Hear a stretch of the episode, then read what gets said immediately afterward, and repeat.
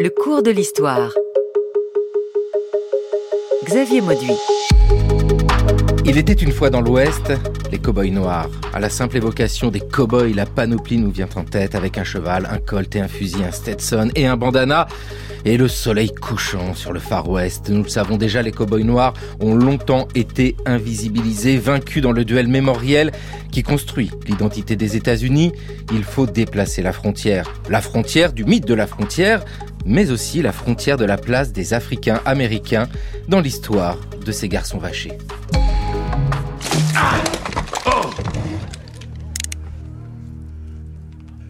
Vous tirez, il est mort. Vous ratez votre cible, vous êtes tous morts. Toi, viens par là. Prends mes menottes et passe-les lui. Ou je lui colle trois balles dans le buffet, comme ça le problème sera réglé. Vous savez tous ici qui je suis. J'emmène Nat Love à Fort Smith pour qu'il y soit jugé. Si quelqu'un essaie de me suivre, vous savez ce que je ferai.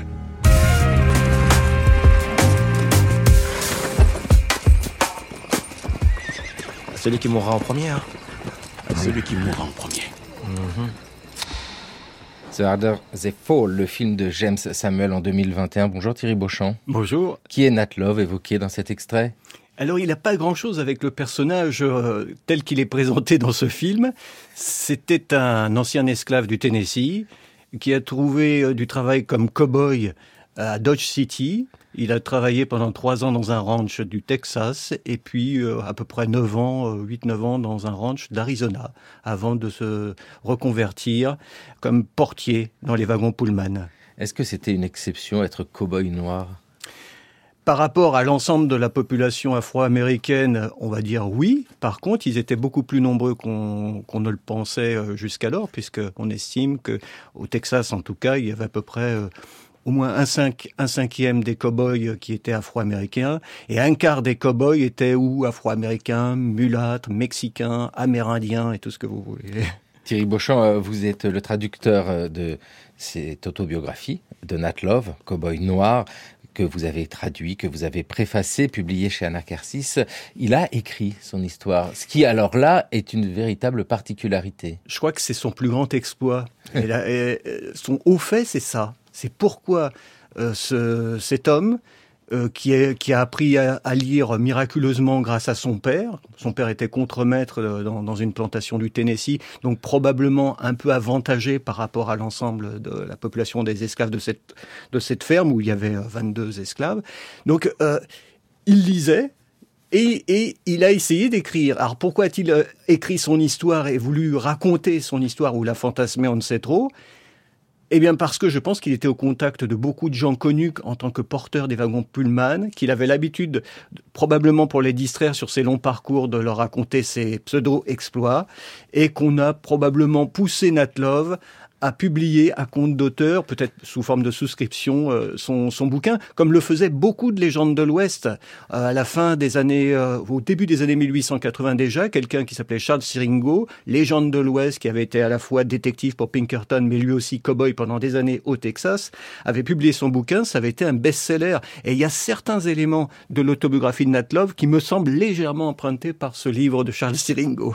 Ah oui, on l'imagine bien avec les passagers du train raconter ces histoires, on lui dit mais faut absolument écrire un livre avec vos histoires et il l'a fait. Passagers parfois euh, très célèbres comme euh, Jim Corbett alias Gentleman Jim, donc un des premiers champions du monde de boxe, interprété par euh, Errol Flynn dans le film de Curtis euh, au cinéma.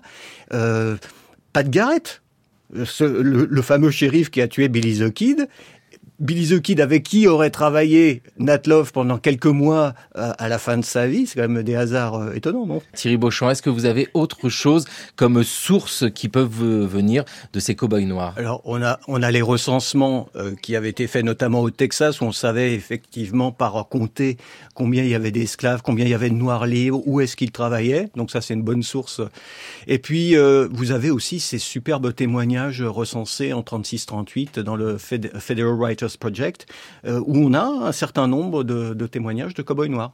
Ouais, des témoignages de cow-boys noirs. Tom Mills, par exemple. Mais c'est ça qui euh, est passionnant dans cette histoire, c'est de se dire que nous avons nos représentations nées des westerns où, jusqu'à une date récente, les cow-boys noirs étaient euh, très peu présents. Pour un personnage comme Nat Love, un moment particulier est évidemment l'abolition de l'esclavage. Et il est né quand? Il est né a priori en 1954. Là aussi, on se base sur euh, un recensement qui avait été effectué dans le comté de Davidson, donc euh, dans le Tennessee. On ne, évidemment ne s'intéressait pas aux naissances euh, des esclaves en tant qu'individus, hein, mais on, on note qu'il y a un enfant qui né, un garçon né dans, dans, dans, la ferme de son maître Robert Love en 54. Donc voilà. ça doit être lui.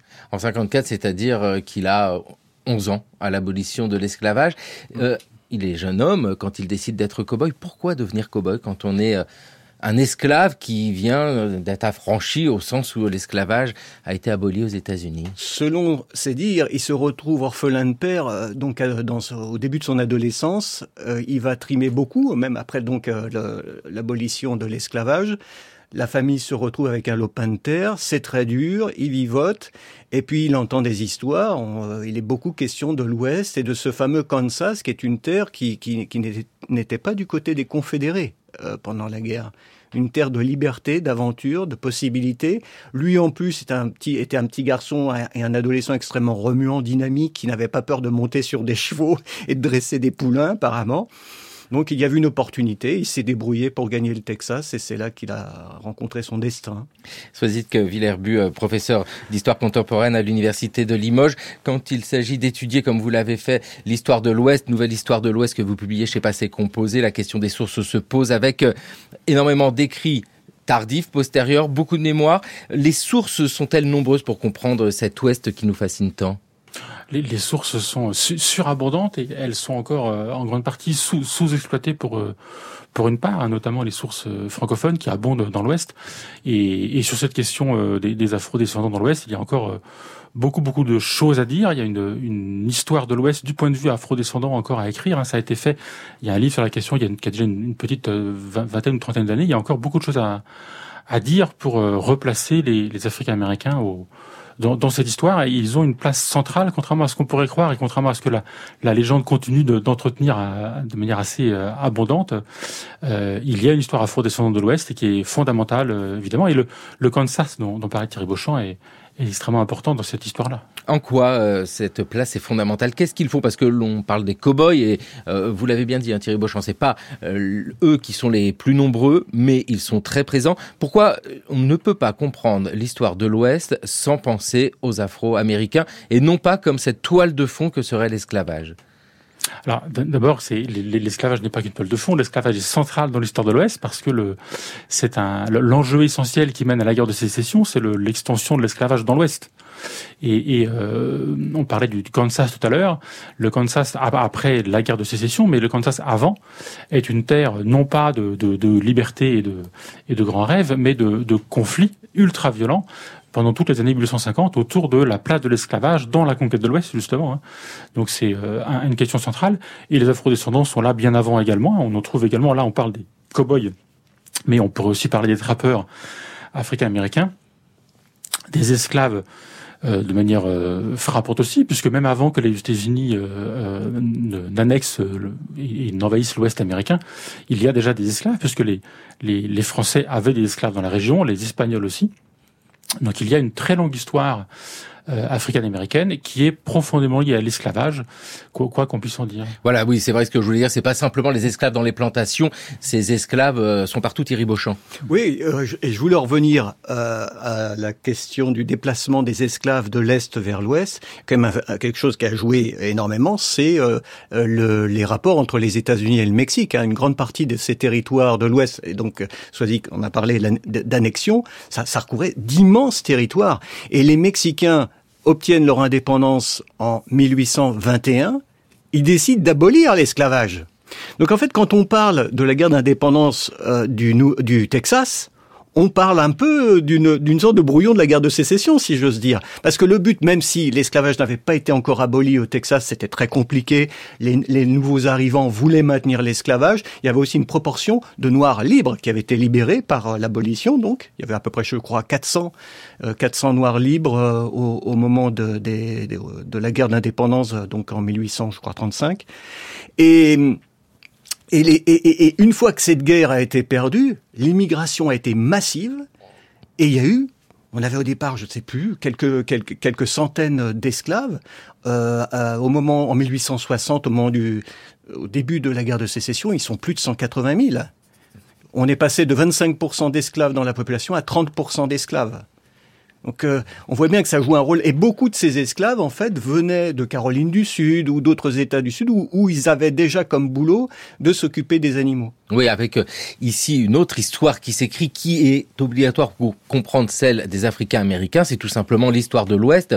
que Villerbu, dans votre nouvelle histoire de l'Ouest, vous entamez toute cette réflexion sur l'idée même de frontière. Euh, la frontière telle que elle a longtemps été présentée, c'est ce but absolu qui explique la conquête de l'Ouest. Vous, vous expliquez qu'il faut remettre sur la table cette idée-là.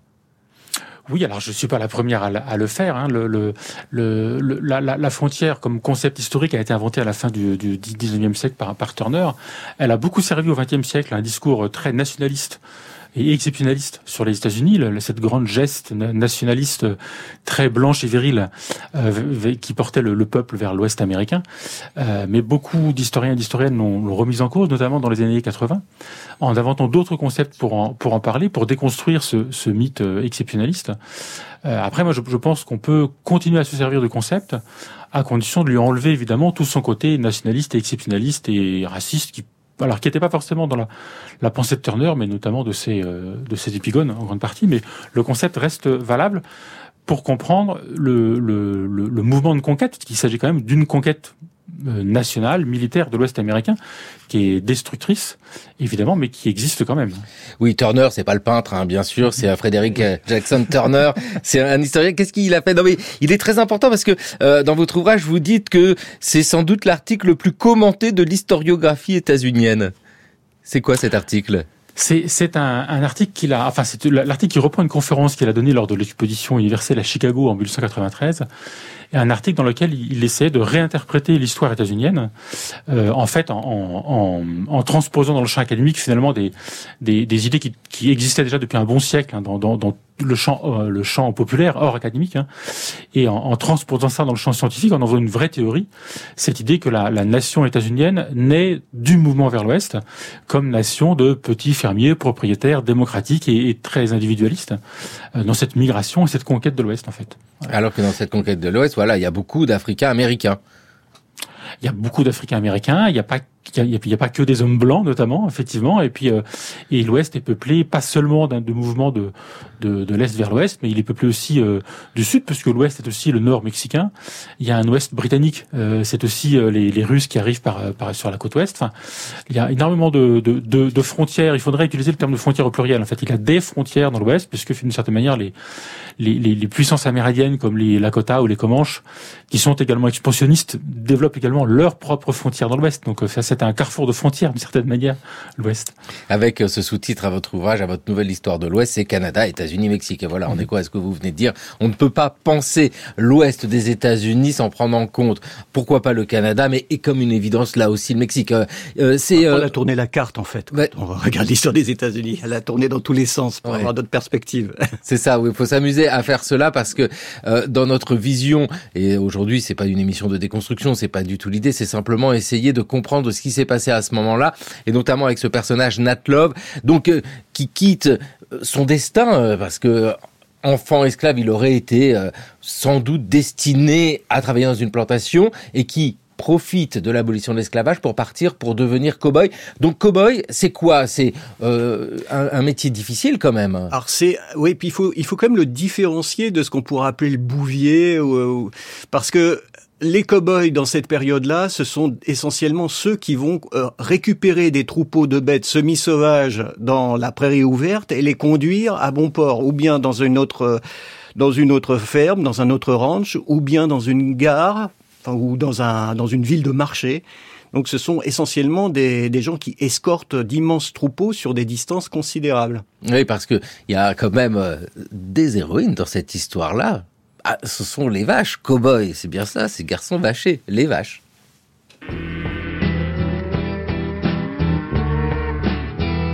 Bienvenue à Texas sur Vidourle. À la tête de ce troupeau de 50 bêtes qu'ils élèvent sur 70 hectares, Stéphane et son épouse Oriane. Ils sont les seuls éleveurs en Europe de Texas Longhorn. Elle, est- elle, elle roussit l'hiver. Le bovin emblématique de la conquête de l'Ouest américain est né au Texas. Ses spécificités, une grande envergure de cordes, une robe très diversifiée et une rusticité qui lui a permis de traverser les siècles. Ce sont des bêtes qui résistaient à l'époque des, des longs convoyages euh, au travers de, de- de toute l'Amérique. Ça durait des mois. Et c'était les seuls bovins qui arrivaient vivants euh, à destination, puisque bon, ils résistaient aux attaques des loups euh, de par leurs longues cornes, mais aussi euh, ils étaient capables de ne pas boire, de se priver de nourriture, et ils mangeaient ce qu'ils trouvaient. Et ben voilà, comme ça, c'était beaucoup plus pratique. C'était en 2013, France 3. Les euh. France 3 Nîmes. Non, mais euh, Thierry Beauchamp, il faut le dire, ces troupeaux, euh, c'est le moteur même de l'ensemble de cette économie-là et de ces existences-là. C'est des gros troupeaux? Alors, ils, ils sont devenus immenses. Il faut ra- rappeler donc que ces, ces bovins sont venus d'abord d'Espagne. Ils ont été importés par les Espagnols. Et quand les Espagnols ont quitté toutes ces régions du sud dont on a parlé, ils ont abandonné leurs troupeaux qui sont retournés pratiquement à l'état sauvage, ce qui fait qu'il y avait énormément de bêtes qui se promenaient dans la nature. Et l'un des boulots euh, du, du cow-boy, c'était justement d'arriver à rassembler ces bêtes, pas toujours facile. Et leur résistance était formidable pour eux, évidemment. Et, et il y a eu un autre phénomène très important, je pense que Swazik en parlera mieux que moi, ça a été la guerre de sécession, parce que la guerre de sécession a bloqué l'accès de ces troupeaux euh, vers le- le- les troupes confédérées. Donc il y a une accumulation de bêtes, dont d'ailleurs au passage s'occupaient de plus en plus les esclaves, puisque eux n'étaient pas forcément euh, sur le front. Et ce qui fait que, au sortir de la guerre, on a énormément de bêtes. Et la difficulté, c'est d'arriver à contourner la plus grande partie du Texas où les fermiers ne veulent pas entendre parler de ces troupeaux qui, euh, pour eux, euh, transmettent des maladies à leurs bêtes à eux. Et, et donc, il a fallu trouver un truc. Et c'est là où est intervenu un certain Joseph McCoy qui a développé la ville d'Abilene. Une gare, donc, s'est créée qui a permis d'acheminer, à partir de cet instant, les, les troupeaux vers les abattoirs de l'Illinois, Chicago notamment. Soisic Villerbu, bien sûr, il n'est pas possible de penser les troupeaux euh, du Far West sans réfléchir à Chicago, là où se trouvent les abattoirs. Sans réfléchir à Chicago et, et, et, euh, je dirais sans réfléchir à l'échelle euh, à la fois continentale et atlantique puisque euh, on peut pas le penser non plus sur le Mexique puisque le, le les, les fameux Longhorns que, que vous évoquiez sont euh, élevés au Texas bien avant que les États-Unis n'arrivent. Euh, si on se situe au XVIIIe siècle, on a déjà un élevage mexicain, enfin espagnol au Texas qui, qui approvisionne euh, la ville de la Nouvelle-Orléans. En fait, le- les- l'élevage états-unien reprend les techniques euh, espagnoles, il les développe évidemment sur une ampleur tout à fait inédite, avec effectivement à- à- au lendemain de la guerre de sécession cette éclosion de, de, de Chicago et des grands abattoirs de Chicago qui vont effectivement s'occuper de ces, ces longhorns. Tout ça n'aura d'ailleurs qu'un temps, hein, puisque les, il y a une énorme crise très environnementale, hein, à la fois du fait de, de virus, d'un hiver terrible, etc., euh, dans les années 1980, qui met fin à ce système-là. Finalement, les longhorns, dont on qu'on a bien entendu dans votre reportage, là, qui sont un petit peu, qui, enfin, qui sont, font maintenant partie de cette légende, seront remplacés par un autre système d'élevage où on, on prendra des, des bestiaux britanniques, hein, des, des Hereford notamment, avec d'autres systèmes pour euh, et ça mettra fin à cette cette époque qui est qui est curieusement restée dans la légende autour de ces cow-boys, mais qui est en fait un, un, un- un phénomène assez réduit euh, à la fois dans l'espace et le temps de Oui, oui, c'est bien de le souligner ça. C'est un moment euh, réduit. C'est quoi? C'est une vingtaine d'années, Soisic Villerbu Voilà, une vingtaine d'années euh, dans les dans les plaines, avec en plus un- une différence avec ça commence dans les plaines du sud, puis ça prend le Montana et les plaines canadiennes qu'il faut jamais oublier dans, dans, dans cette histoire-là. Mais le, le gouvernement fédéral canadien a, a, a beaucoup fait pour développer également les ranchs euh, en Alberta et en et en, et en Saskatchewan. Oui, parce que le mot vient d'être prononcé, ranch. Euh, Thierry Beauchamp, quand un personnage comme Nat Love euh, devient cowboy, il s'engage auprès de quelqu'un, c'est ça Parce qu'on n'est pas cowboy tout seul. Non. il y avait euh, il y avait une équipe de cow-boys qui venait de livrer un troupeau à Dodge City, donc euh, une, des villes un peu à l'ouest du Kansas, et il est allé les voir et il a proposé ses services. Alors ils l'ont testé, ils lui ont fait euh, ils l'ont fait euh, grimper sur un sur un cheval un peu difficile. Il a tenu le coup. Du coup ils l'ont engagé. Voilà. Et il avait je sais pas 15-16 ans à, à l'époque. Ah, c'est jeune. Hein. Voilà.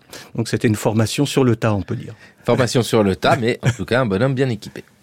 Un cow-boy se soucie d'abord de son revolver et de sa monture, car celle-ci est synonyme de sa survie et de sa liberté en cas de péril. Un cow-boy sans cheval est comme un poulet sans tête, complètement perdu. Le mien me sortit souvent du pétrin et me sauva même la vie. J'aimais sincèrement cette vie.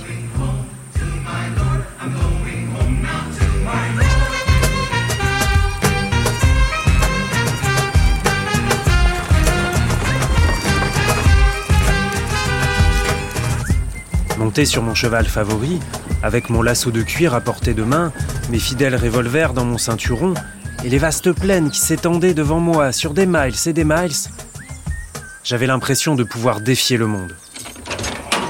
Quel homme animé du feu de la jeunesse, bouillonnant de santé, ne se serait pas réjoui de mener une telle existence? Thierry Beauchamp, c'est un extrait, vous l'avez reconnu, de l'autobiographie de Nat Boy, cowboy noir, que vous avez préfacé, traduit chez Anacarsis avec ici.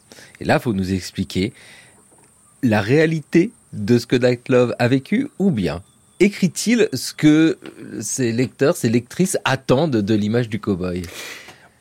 Je pense que c'était un conteur à l'oral et qu'il a transcrit ses histoires sur le papier et il les a publiés. Donc je pense qu'il y a une grande part de, de délire, d'imitation euh, des feuilletons populaires euh, que l'on trouvait en abondance à l'époque. Par exemple, le, les histoires de Deadwood Dick. Le, cava le, cavalier noir des, des, Black Hills. Donc lui prétend euh, avoir reçu ce surnom en 1876, justement probablement en référence à ce personnage-là à l'occasion d'un concours de lasso, de tir, de, etc.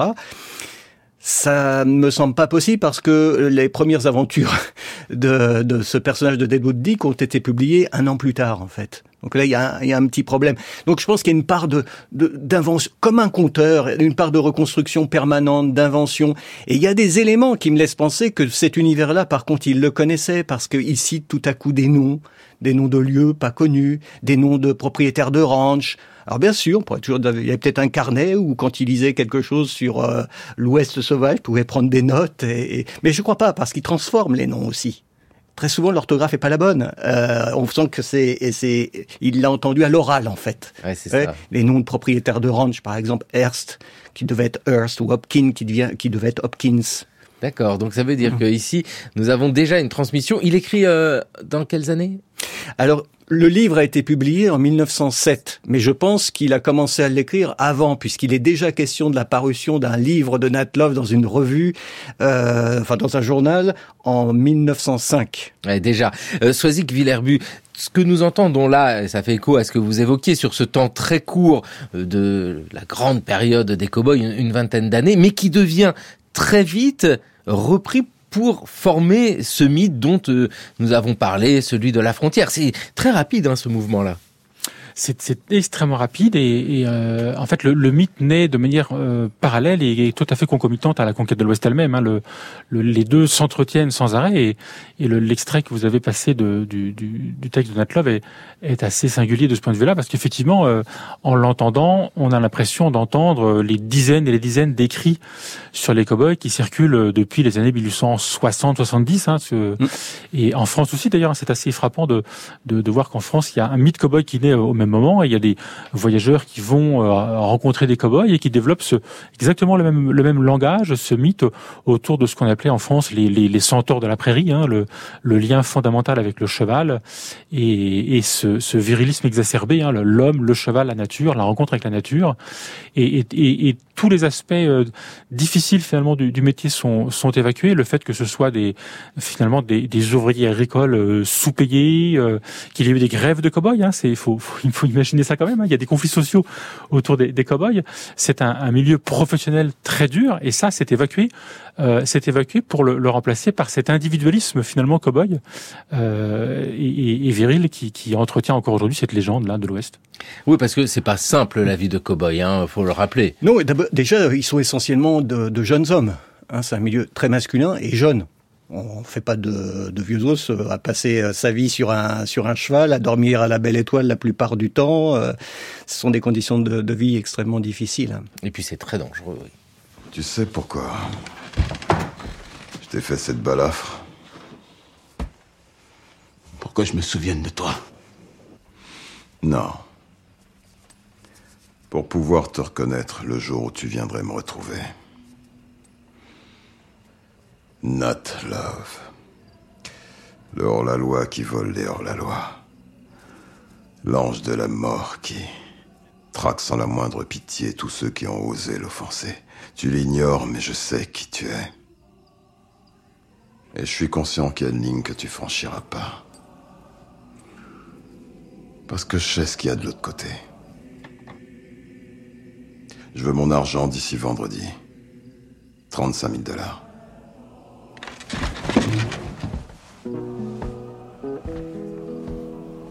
When I was young, I used to wait on the boss and give him his plate and pass the bottle when he got dry and brush away the blue tail fly. Jimmy crack corn and I don't care.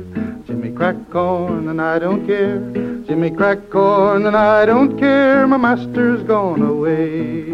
And when he'd ride in the afternoon, I'd follow after with a hickory broom. The pony being rather shy when bitten by a blue-tailed fly. Jimmy crack corn. The Harders et nous sommes au Texas. Nous y sommes avec euh, ici tout un univers, bien sûr, mais qui dépasse le Texas. Et ça, euh, on le voit bien, Thierry Beauchamp, hein, quand on lit ses aventures, parce qu'on peut les qualifier ainsi euh, de Nat Love. Nous sommes avec des personnes qui se déplacent beaucoup, beaucoup. C'est le principe même du cowboy. Bien sûr, il est sur son cheval, mais il connaît énormément de territoires différents par ses états, ses statuts. Bah, on pouvait difficilement être ce qu'on appelait un boss wagon, donc un chef d'équipe, si on ne connaissait pas les pistes. Donc il fallait, d'ailleurs, euh, Natov revient souvent là-dessus. Il faut du temps pour apprendre la géographie, les, points de passage, etc. Bon, lui, dans son livre, exagère sérieusement les choses. On a l'impression qu'il est équipé euh, du costume de Superman, lui d'ailleurs, euh, et, son troupeau. Mais euh, il parcourt effectivement de très très grandes distances. Ça va du Mexique jusqu'au Nebraska, hein, donc au Dakota du Sud. Donc c'est des distances, distances considérables. On peut imaginer qu'il faisait peut-être un ou deux voyages maximum comme ça par an, euh, probablement au printemps, juste après le grand regroupement de printemps et euh, pendant l'été au début de l'automne. Les lois ne sont pas les mêmes selon les différents États. La ségrégation non. fait suite à l'esclavage dans le Sud. Comment ça se passe pour un cow-boy noir? Alors Netlove cache complètement la réalité des choses euh, au Texas, par exemple. Le, le, Texas a probablement été un des États les plus durs pendant la phase de la reconstruction. Ils ont tout fait pour contourner les lois, les nouvelles lois en fait, et pour pour développer la ségrégation. Il y avait un tas de lieux qui étaient interdits aux Noirs, etc., etc. Tout ce qu'on peut imaginer, ils l'ont fait. Il est vrai aussi que lui ne vit pas en ville. Il ne vit pas dans le sud du Texas, et, il ne reste que trois ans au Texas, dans le Panhandle, la partie nord, puis ensuite en Arizona. L'Arizona est très peu peuplée, donc on peut imaginer que cette fraternité des cow-boys dont il parle, ça a pu exister. Mais il faut pas oublier non plus qu'il y avait une hiérarchie dans ces équipes de cow-boys. Je pense que lui, il se hausse un peu du col, mais je pense qu'il avait un rôle subalterne. Euh, les chefs d'équipe étaient rarement noirs. Par contre, ceux qui se cassaient le dos pour aller euh, mater euh, un, cheval ou euh, pour aller récupérer un, un, une vache récalcitrante, je pense qu'ils devaient être afro-américains, oui. Oui, c'est comme ça, hein, évidemment, que l'on va retrouver Soisic Villerbu toute cette image de la société, même parmi les cow-boys, au sens où il n'y a pas de cow-boy noir, chef euh, d'équipe pour aller chercher des troupeaux. Ce que je voudrais savoir avec vous, c'est le succès de ce mythe. Comment peut-on l'expliquer? Est-ce que euh, cette narration, euh, Natlov par exemple, rencontre un succès parce que bah, c'est ce qu'attend le public ou est-ce que c'est mis en avant parce que ça sert aussi une idée politique nationaliste? Bah, ça sert avant tout. Enfin, je veux dire, c'est le, le, récit de l'Ouest, c'est le récit de fondation de la nation, tout simplement. Donc, euh, c'est il joue le, le, même rôle aux États-Unis à l'époque que que Vercingétorix et les Gaulois chez nous. Hein. C'est le, c'est un récit de fondation nationale. C'est tout. C'est, c'est, ça n'a pas d'autre fonction que celui-là. Hein. C'est la les voilà, c'est aussi bête que cela. Hein. C'est après pour revenir sur, sur ce que disait euh, Thierry Beauchamp, le, la, la cohabitation entre entre cow-boys et cette hiérarchie, elle, elle est, me semble-t-il, aussi frappante au Texas parce que les, les cow-boys blancs, qui sont quand même une majorité, sont souvent des vétérans des armées sudistes en fait. Euh, alors ça changera un peu de, euh, quand on, sera plus dans le nord, dans le Montana, mais euh, il faut imaginer c'est euh, ces équipages de, de cow-boys où on a à la fois des anciens esclaves comme Netlove et des anciens soldats euh, sudistes quand même. Hein. C'est, on imagine une cohabitation qui n'est pas euh, aisée, qui est très hiérarchique et très racialisée quand même. Hein. Et pas forcément des anglo-saxons. Hein. J'ai remarqué qu'il y avait par exemple beaucoup de cow-boys d'origine allemande ou irlandaise. Mmh. Oui, puis il y, y, a des Amérindiens également. Et des Amérindiens, les, des Mexicains. Vous, vous, vous, vous, disiez très bien que euh, ces pistes, enfin faire ces pistes, c'est euh, posséder un savoir très très environnemental, tout simplement, parce mmh. qu'il faut il faut connaître ce milieu-là. Et en fait, les, les, les premiers ouvreurs dans Texas à la fin des années 60 sont souvent des métis en fait, mmh. qui, qui ont cette connaissance de, de l'environnement, de la piste, etc., et qui peuvent le maîtriser. Et du coup, ils ils subvertissent eux-mêmes euh, par ce développement de, de l'élevage euh, la, la, le, le, monde de leur, euh, de leur mère en fait le monde amérindien. Il y a des allemands disiez-vous? Bon bah ils sont ici dans le cours de l'histoire. Rechercher mort ou vif smithy bacal et le gang de smithy bacal mais t'es un esclave. Moi? Je suis pas un satané esclave. Et attaque de diligence. Je cause comme un putain d'esclave. 7000 dollars hmm? smithy bacal ça fait du shit fois je suis chasseur de primes. Je suis arrivé hier un homme libre et à cheval sur les terres de Candyland avec mon associé blanc et allemand, le docteur King Schultz. On a suivi la piste de ce gang depuis le Texas jusqu'au comté de Chicago. Mais finalement, on les a trouvés le cul au chaud à Candyland. On a voulu les serrer. Ça a tourné au vinaigre. Mon associé a été tué. Calvin Candy s'est fait descendre. Et tout le monde a décidé de mettre ça sur le dos. Voilà ce que je fais ici. Mais vous, vous savez que je suis pas sur l'inventaire. Et alors, vous savez que je suis pas censé de ce voyage. Mais ces quatre bandits, ici sont toujours, ils sont toujours recherchés. Et cette prime de 11 500 est à qui veut bien se baisser. Et ils s'attendent pas à vous voir appliquer pour la récolter. Dans Django Unchained, le film de Quentin Tarantino en 2012, le compagnon de Django est un Allemand. Oui. Euh, le personnage, par exemple, de Django Unchained, on est en 2012, c'est Quentin Tarantino, c'est un nouveau regard porté sur ce monde. Alors, il n'est pas cow-boy, euh, lui, directement, il est chasseur de primes.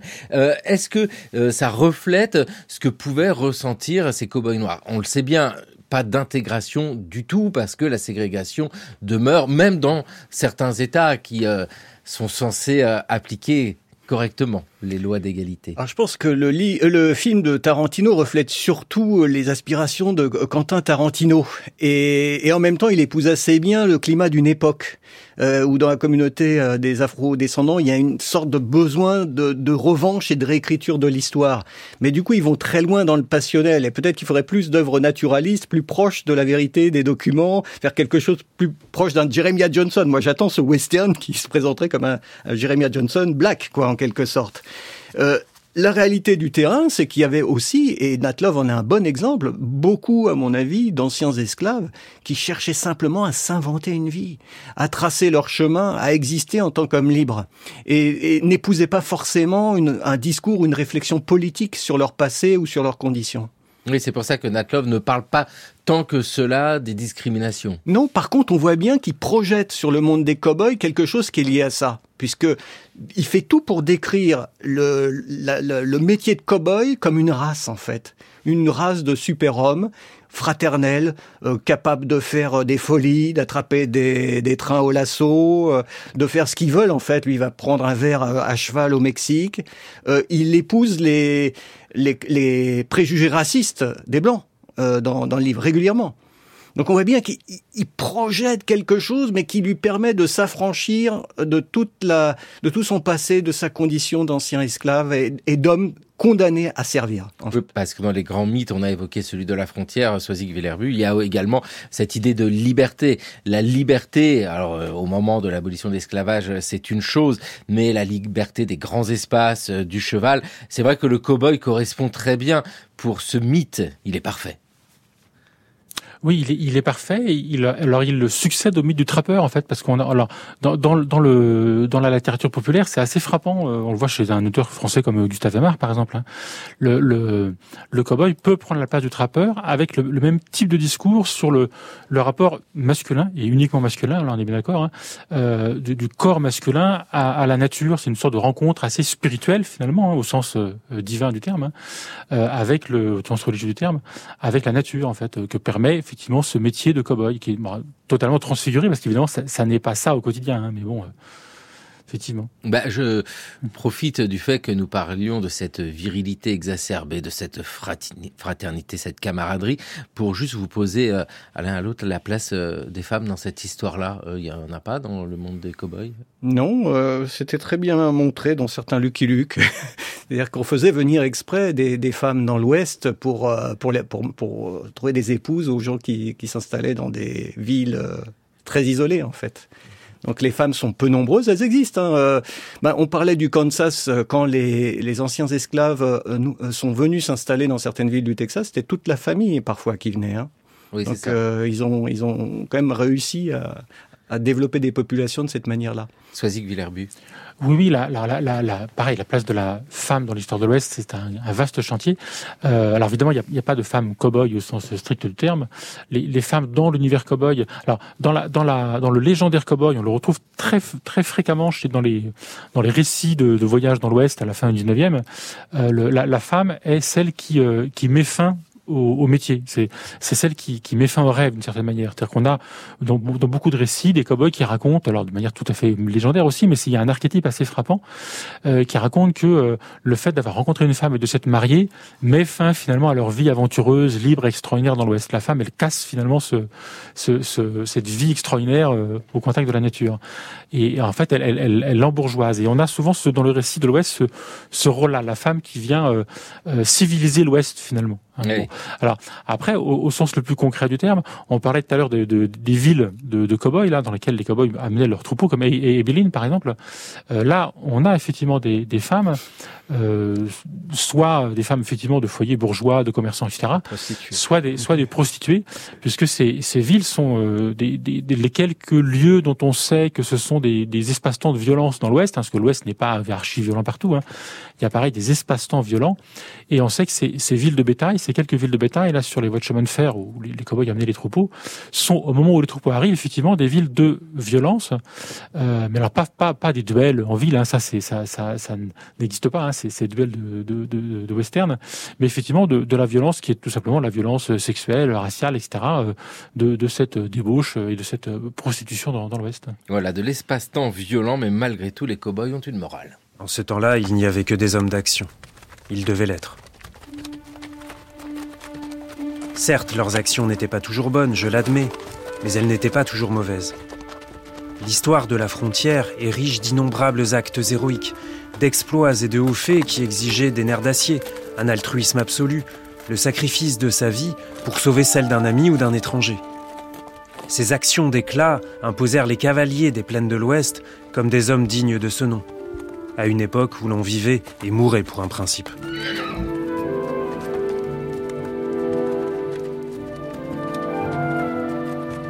France Culture, le cours de l'histoire. Xavier Mauduit. Un extrait de l'autobiographie de Nat Love, cowboy noir, lu par Henri Leblanc, qui aujourd'hui dans le cours de l'histoire est Nat Love avec euh, Soisic Villerbu. Ici, alors, dans cet extrait, il y a tout, il coche toutes les cases. Hein. Il y a cet homme particulier, il y a la frontière, il y a les grands espaces, il y a tout. Oui, oui, il y a, il y a tout, si ce n'est quand même un, un, un angle mort qu'on évite nous-mêmes depuis 39 minutes avec euh, avec Délice, c'est le monde amérindien. C'est-à-dire qu'en fait, euh, euh, là, personne n'en parle. Et en fait, si, si ce monde euh, euh, des, des, bovins domestiques a pu se développer, c'est qu'il a pris la place des bovins sauvages, quand même, qui que sont les, les, les bisons. On est exactement au moment, c'est-à-dire qu'il faut voir les deux moments sont parallèles, en fait. Hein. Cette, cette expansion de l'élevage euh, dans l'Ouest est exactement concomitant de la disparition finale des, enfin quasi disparition des bisons. Et, et les, les, deux phénomènes sont liés. Les uns prennent la place des autres. Et il n'y aurait pas eu de, de cow-boy et d'élevage s'il n'y avait pas eu en même temps la conquête militaire des plaines, quand même. Est-ce que Natlov s'oppose, euh, Thierry Beauchamp, aux Indiens? À lui, euh, non seulement il s'oppose aux Indiens, qui présentent vraiment comme de la vermine rouge, hein, du, du, sauvage, et euh, il va jusqu'à attribuer la disparition du bison aux Amérindiens. Ce qui est Ah assez oui. extraordinaire quand Il on sait inverse, les- en fait, oui, il euh, inverse les complètement. Absolument. Bah oui, parce qu'on peut rappeler pourquoi les bisons ont disparu euh, de, manière massive et en peu de temps. Oui, bah, sont essentiellement les, les chasseurs, souvent au service de l'armée, mais pas seulement, euh, qui ont euh, abattu les troupeaux. Alors c'était parfois pour la viande, mais surtout pour les peaux. Hein. C'est-à-dire qu'on pouvait retrouver des d'immenses troupeaux abattus. Il y avait les carcasses euh, qui, qui pourrissaient, mais on, on les avait, on avait pris soin de d'ôter la, la peau, enfin la fourrure euh, Oui, c'est ça. auparavant. Ouais, c'est parce que ici, en plus, en privant les Indiens de leurs ressources premières, il était beaucoup plus facile après de continuer pour les euh, Indiens cette des Grandes. Plaines, pour les hein. Indiens des Grandes Plaines ouais. avec euh, Guilherbu. Quel est euh, le lien que peuvent avoir tous ces Africains américains qui quittent le Sud et qui profitent de l'abolition de l'esclavage et qui arrivent sur des territoires occupés parce que ce sont les leurs par des autochtones? Alors, il n'y a, a- a pas eu de, de solidarité entre opprimés, hein, de ce point de vue-là, j'allais dire, entre les, les Africains américains et les, et les Amérindiens. Euh, par contre, il y a eu de, de la part des, des États-Unis une, une pensée parallèle, c'est-à-dire que le, le, le fait de d'affranchir les esclaves et de mettre en place au même moment ce que ce que Grant appelait la, la, la politique de paix, c'est-à-dire en gros l'enfermement des Amérindiens dans les réserves, participe du même mouvement, c'est-à-dire l'idée que d'une bonne intention entre guillemets, hein, l'idée qu'il faut euh, euh, développer, civiliser finalement ces deux populations, amérindiens et esclaves, en leur offrant la possibilité d'être des fermiers finalement. Bon, Euh, mais entre eux, il n'y a pas eu de, de, de solidarité dans la dans la lutte. Il y a même eu des, des soldats euh, afro-descendants dans l'armée fédérale qui ont lutté contre les Amérindiens. hein, Les Buffalo Soldiers. Tout à fait, ouais. Avec euh, des Africains américains qui d'ailleurs euh, peuvent s'installer sur des territoires qui sont euh, ceux des autochtones avant même l'arrivée de certains pionniers. Bien sûr, oui, ce qu'on appelle les squatters ou les, oui, bien sûr, ou des prospecteurs.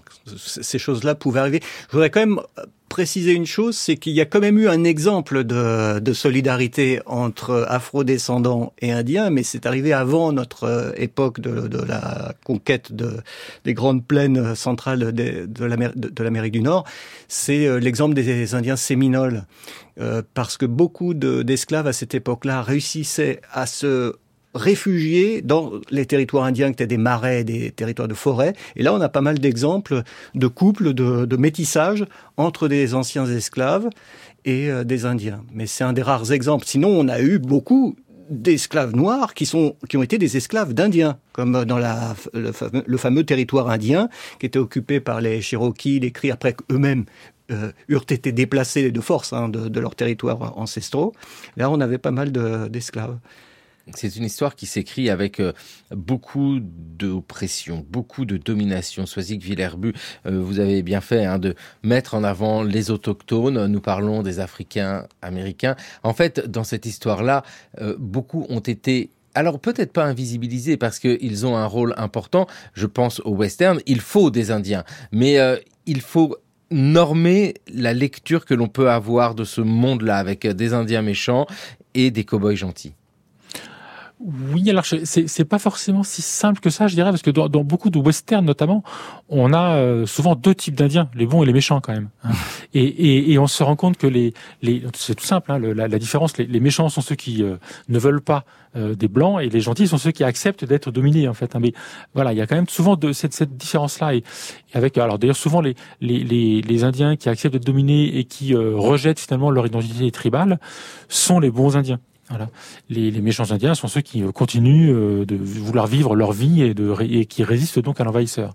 Donc là, effectivement, il y a souvent une typologie assez, assez euh, frappante. Et, je dis bien indien dans ce, dans ce cas-là et non pas autochtone parce que c'est bien comme ça qu'ils sont perçus dans, dans, peaux dans- rouges. dans les, dans les westerns. Eh oui, parce que c'est vraiment. rouges, ouais, c'est ça. C'est c'est- c'est une histoire de western.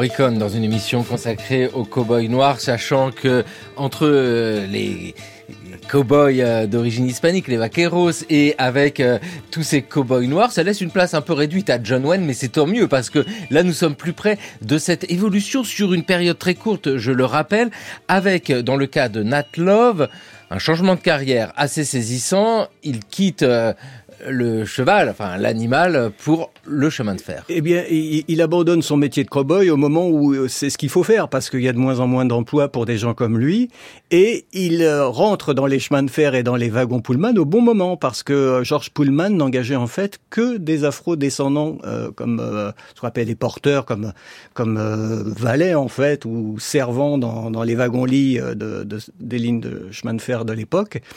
Et donc, bah, il a trouvé une bonne place en, en fait, puisqu'il y est resté pendant des années, pratiquement jusqu'à la fin de, sa vie professionnelle. Et c'est probablement là aussi où il a pu nouer un tas de contacts et, se faire un tas d'amis. Et je crois que son bouquin n'aurait pas existé s'il n'avait pas eu ce métier. Avec euh, Soisig Villerbu, la fin de ce monde-là, celui des cow-boys, comment peut-on l'expliquer, euh, ces immenses troupeaux qui sont ensuite conduits par train jusqu'à Chicago, là où se trouvent les abattoirs. Pourquoi ce système-là se modifie euh, à la toute fin du 19e siècle, au début du 20e c'est alors il y a c'est un, vrai problème historiographique. C'est essentiellement des raisons environnementales. Il y a une sorte de surexploitation. En fait, on, on est allé trop loin finalement dans le dans cette euh, cette exploitation, cette invention d'un système d'élevage euh, extensif dans l'Ouest, euh, dans un Ouest qui, d'un point de vue environnemental, est difficile, qui connaît des, des, des, cycles environnementaux. Et au milieu des années 1980, il y a des hivers beaucoup trop rudes qui mettent en, en péril ce système. On se rend compte qu'en fait, on est allé trop loin, que ça ne fonctionne pas. Euh, et du coup, on, est, on, est, on a maintenu l'élevage, mais sur d'autres formes beaucoup plus intensives, en changeant les, les, les, les bêtes comme je le disais tout à l'heure. Et effectivement, le, les effectifs de cow n'ont pas disparu, mais ont drastiquement euh, diminué. Et Natlob bah, se retrouve effectivement dans les chemins de fer, mais comme beaucoup de, de monde. Et c'est à ce moment-là, assez logiquement, que euh, se, se, développe. C'est pas un hasard si Turner finalement en 93 développe ce mythe de la frontière en disant voilà la, la frontière est terminée, c'est notre récit national. C'est parce qu'en fait, le, le, on a cette impression que le temps du cowboy est fini. En fait, on a des peintres cowboys, des gens comme Remington ou Russell, euh, qui peignent à ce moment-là cette fin du monde cowboy. Euh, qui est un qui est un regret, mais en même temps la construction effectivement de ce récit sur lequel les États-Unis se construisent. Oui, c'est ce récit-là. Vous évoquez les peintres. Vous avez choisi euh, une œuvre de Charles euh, Russell pour votre nouvelle histoire de l'Ouest pour la couverture parce que c'est vraiment ça. Alors là, ce ne sont pas des cow-boys, ce sont les pionniers, on va trouver les trappeurs, ceux qui connaissent les pistes, mais ce monde-là disparaît dans, euh, j'ai envie de dire, sa réalité, mais il demeure tellement dans les mémoires.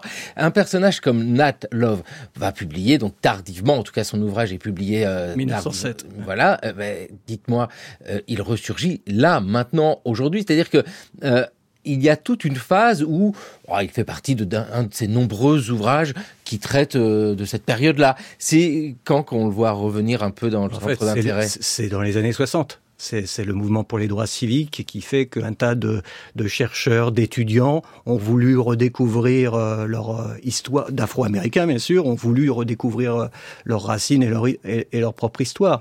Donc d'ailleurs à l'époque, on prend vraiment au pied de la lettre son, son autobiographie parce que elle, elle valorise l'identité noire. C'est à l'idée que on est aussi fort que les blancs, ce qu'ils font, on peut le faire. Il y a, y a un côté comme ça.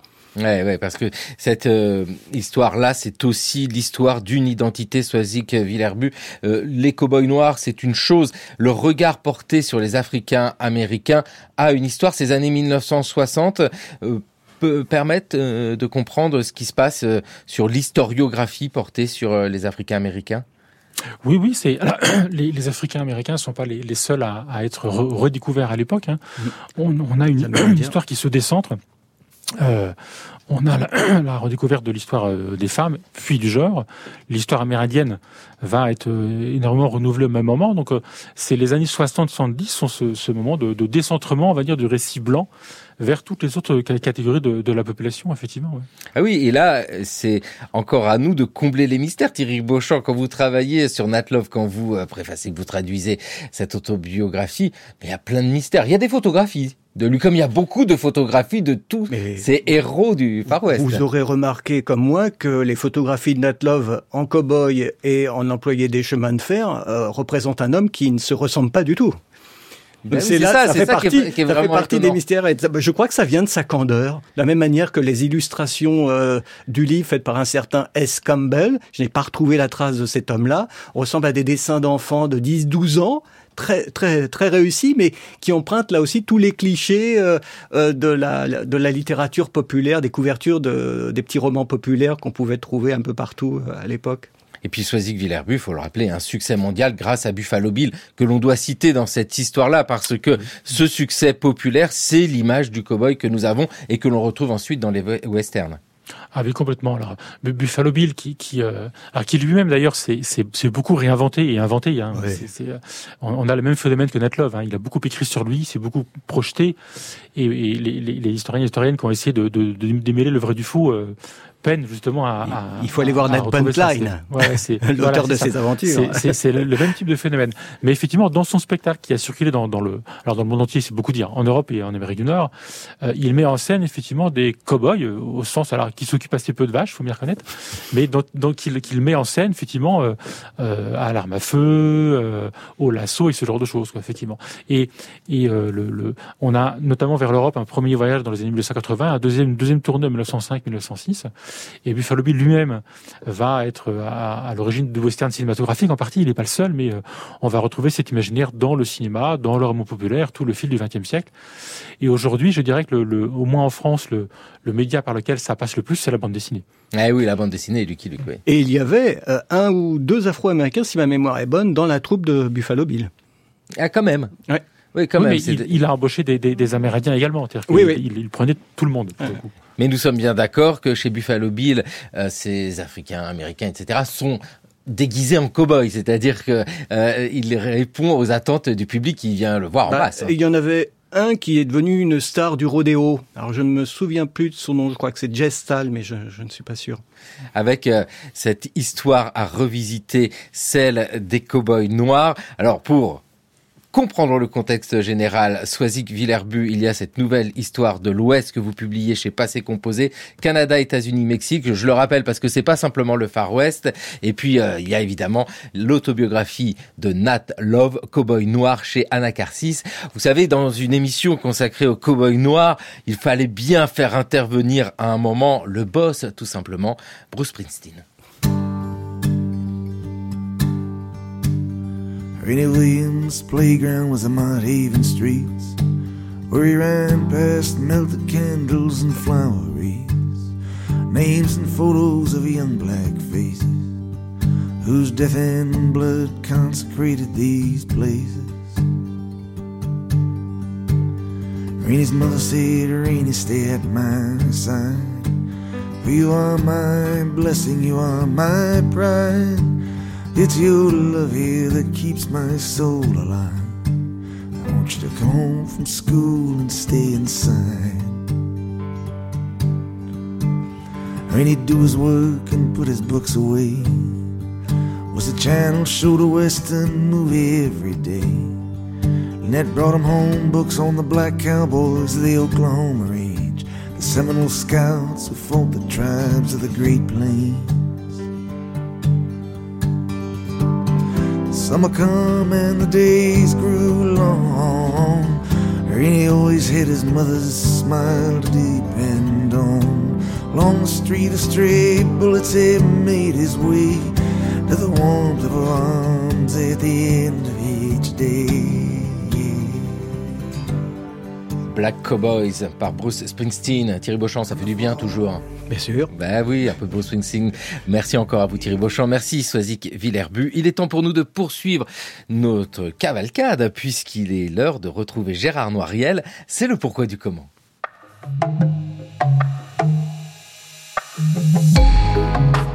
Pourquoi Saint Louis restitua-t-il aux Juifs des biens mal acquis?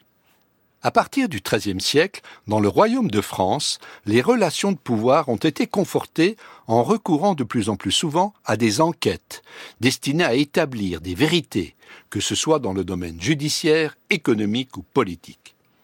C'est dans cette perspective qu'en 1247, Louis IX ordonna l'envoi dans tout le royaume de plusieurs dizaines d'équipes d'enquêteurs afin de réparer les exactions commises par son administration, celles de ses prédécesseurs et celles de ses officiers. Le monarque appliqua, à une échelle inédite, la doctrine ecclésiastique de restitution des biens mal acquis en l'appliquant également aux Juifs. L'historiographie apologétique se servit de ces restitutions pour affirmer le caractère charitable de la politique de Saint Louis à l'égard de cette communauté religieuse. La vérité historique s'inscrit en faux contre cette vision lénifiante. Les Juifs furent en effet clairement désignés comme les ennemis des chrétiens lors du concile de Latran IV qui eut lieu en 1215. Plus la religion chrétienne s'efforce de rejeter les pratiques de l'usure, plus celles-ci se répandent avec perfidie chez les juifs. Ils sont en passe d'épuiser à bref délai les richesses des chrétiens. Nous entendons en nos régions aider les chrétiens à échapper aux sévices des juifs. Nous statuons donc ceci. Si à l'avenir, sous quelque prétexte, les juifs extorquent des intérêts usuraires aux chrétiens, tout commerce entre juifs et chrétiens devra cesser jusqu'à juste réparation des graves préjudices infligés. Le terme d'usure désignait au Moyen Âge ce qu'on appellerait aujourd'hui l'intérêt prélevé sur une dette, mais aussi le péché qui consistait à exiger le versement de cet intérêt. En bon chrétien, Louis IX appliqua avec zèle ces mesures. Certes, sa politique anti-usuraire ne fut pas cantonnée aux actions menées contre les Juifs, car ces derniers n'étaient pas les seuls à pratiquer des activités de crédit. Les usuriers chrétiens, caorsins et lombards furent également victimes de ces lois. Toutefois, lorsqu'on compare le traitement réservé aux Juifs et aux Lombards, la différence frappe aux yeux. Même s'ils furent souvent chassés du royaume, les biens de ces derniers ne semblent pas avoir été saisis, ce qui était le cas pour les marchands juifs accusés d'usure. Louis IX fut aussi le seul souverain à condamner et à brûler le Talmud en 1242 et à imposer le port de la rouelle aux Juifs. Vers 1257, il nomma des commissaires spécifiques, expressément chargés d'administrer les biens des Juifs et de leur restituer les intérêts perçus ce qui ne l'empêcha pas d'ordonner à nouveau par la suite de nouvelles confiscations des biens des Juifs. La condamnation de l'usure et la restitution des créances juives doivent donc être vues comme les deux faces d'une même médaille.